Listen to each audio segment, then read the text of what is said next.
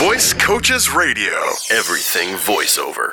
Hello and welcome once again to Voice Coaches Radio. I'm Warren Garland. And I'm Mike Spring. We love getting your questions, and we had another one this week from a student who's working on a long project. She's got many pages to do, and so she's working 8-hour days to get this project going.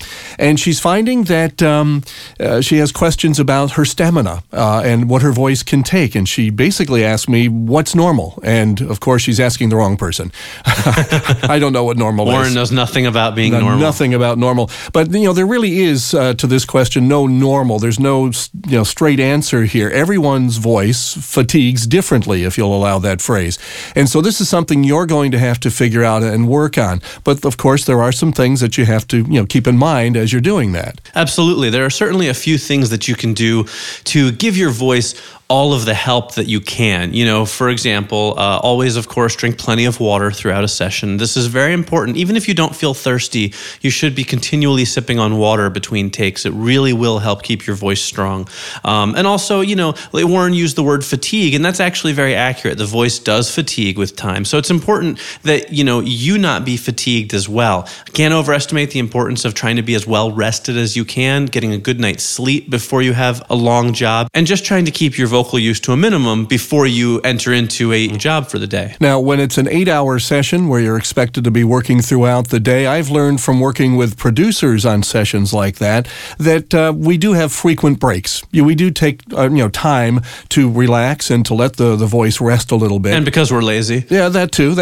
And you'll find that happens probably anywhere from every 30 to 45 minutes or so. You take a break. You take a 10 or 15 minute break and you relax. And of course, you get an hour at lunchtime, and during that hour at lunchtime, you probably shouldn't go yelling at a basketball game somewhere, that sort of thing. And then, of course, after lunch, you've probably got another 2 or 3 hours of day left, but that doesn't mean, again, that you're working straight through that. Try to rest your voice and figure out what you can take and what your voice can't take, and rest it, as I say, every 30 to 45 minutes.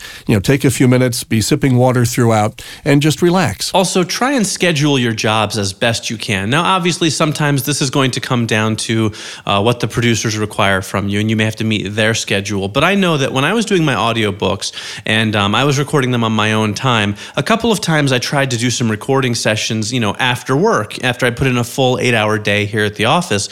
And I'll tell you, I couldn't do it. My voice couldn't do it. I was ready to read, but by halfway through a chapter, I could tell that my voice just didn't have the strength. It felt strained. It didn't sound very good. And that's because I'd been talking all day during my regular job. So what I started to do then was come in on my own time during the weekends or even come in a little bit early before work and record some sessions because my voice was much fresher then. Now, again, sometimes that's not an option for you, but when you have the option, always try and avoid fatiguing your voice before you go into a recording session. Right. You want to avoid the parties and, the basketball game I just mentioned a few moments ago, loud gatherings, etc. Interestingly, that you mentioned loud gatherings. Last year, I remember going to a Christmas party, a holiday party, with a bunch of professionals. I'm networking, working the room, but it was a very loud room. And I realized if I kept going at that pace for the next couple of hours at this gathering, I'd have no voice the next day, and I knew I had some work to do. I actually, when I got into a conversation with somebody, pulled them out into a quieter spot to talk with them.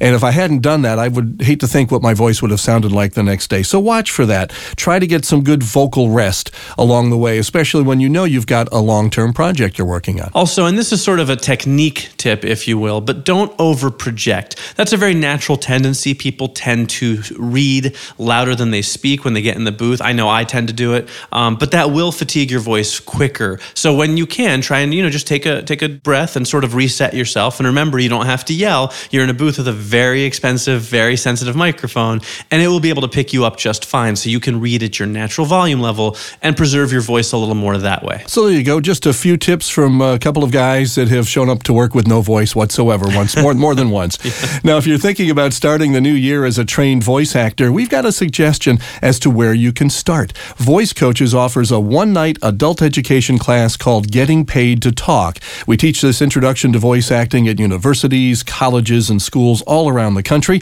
and we could be coming to your town soon. That's right. The week of December 12th, we'll be in Cheshire and Danbury, Connecticut, Weston, Medfield, Norwood, and Sharon, Massachusetts, Silver Spring, Maryland, and Esterville, Iowa, where they have more women named Esther than any other city in the country. I wondered about that when I saw the name of that place. We'll also be in New Bern, Lexington, and Roxboro, North Carolina, where they have nobody named Roxboro. But maybe Roxy. Well, maybe. Haddonfield, Millstone, Clifton, Raritan, and Tuckerton, they're all in New Jersey, and Middletown, New York, where my grandmother used to live. All you have to do to find out when and where we'll be near you is call our toll-free number, 866-887-2834. Or you can email us at podcast@voicecoaches.com. You can also use that address to ask us questions like the one we got today, make comments, or suggest topics for future podcasts. Oh, they're going to be future podcasts, yeah? Well, that's the plan anyway. Okay, even after people listen to this one, really? Yeah. All right, well then good. We'll be here next week at your behest. Thank you very much and enjoy your week. Visit voicecoaches.com for more voiceover news and information. When I was mastering us that one time that Brett wasn't here, and apparently I made my voice sound spectacular and yours sound less so, as if I knew, what I was doing. Apparently, subconsciously though, I felt the need to sound better than you. What am I? A hockey puck? What am I doing sitting down here? And then, of course, you've got an hour after lunch. You've got, let's try that. All you have to do is find out where and when. Nope. Nope. That's right. The week of December 12th, we'll be in Cheshire. Cheshire, probably. Cheshire, like the Cheshire cat. That is not an easy word to say. Cheshire. Yeah, I agree. Yeah. That's why I gave it to you. Thank you.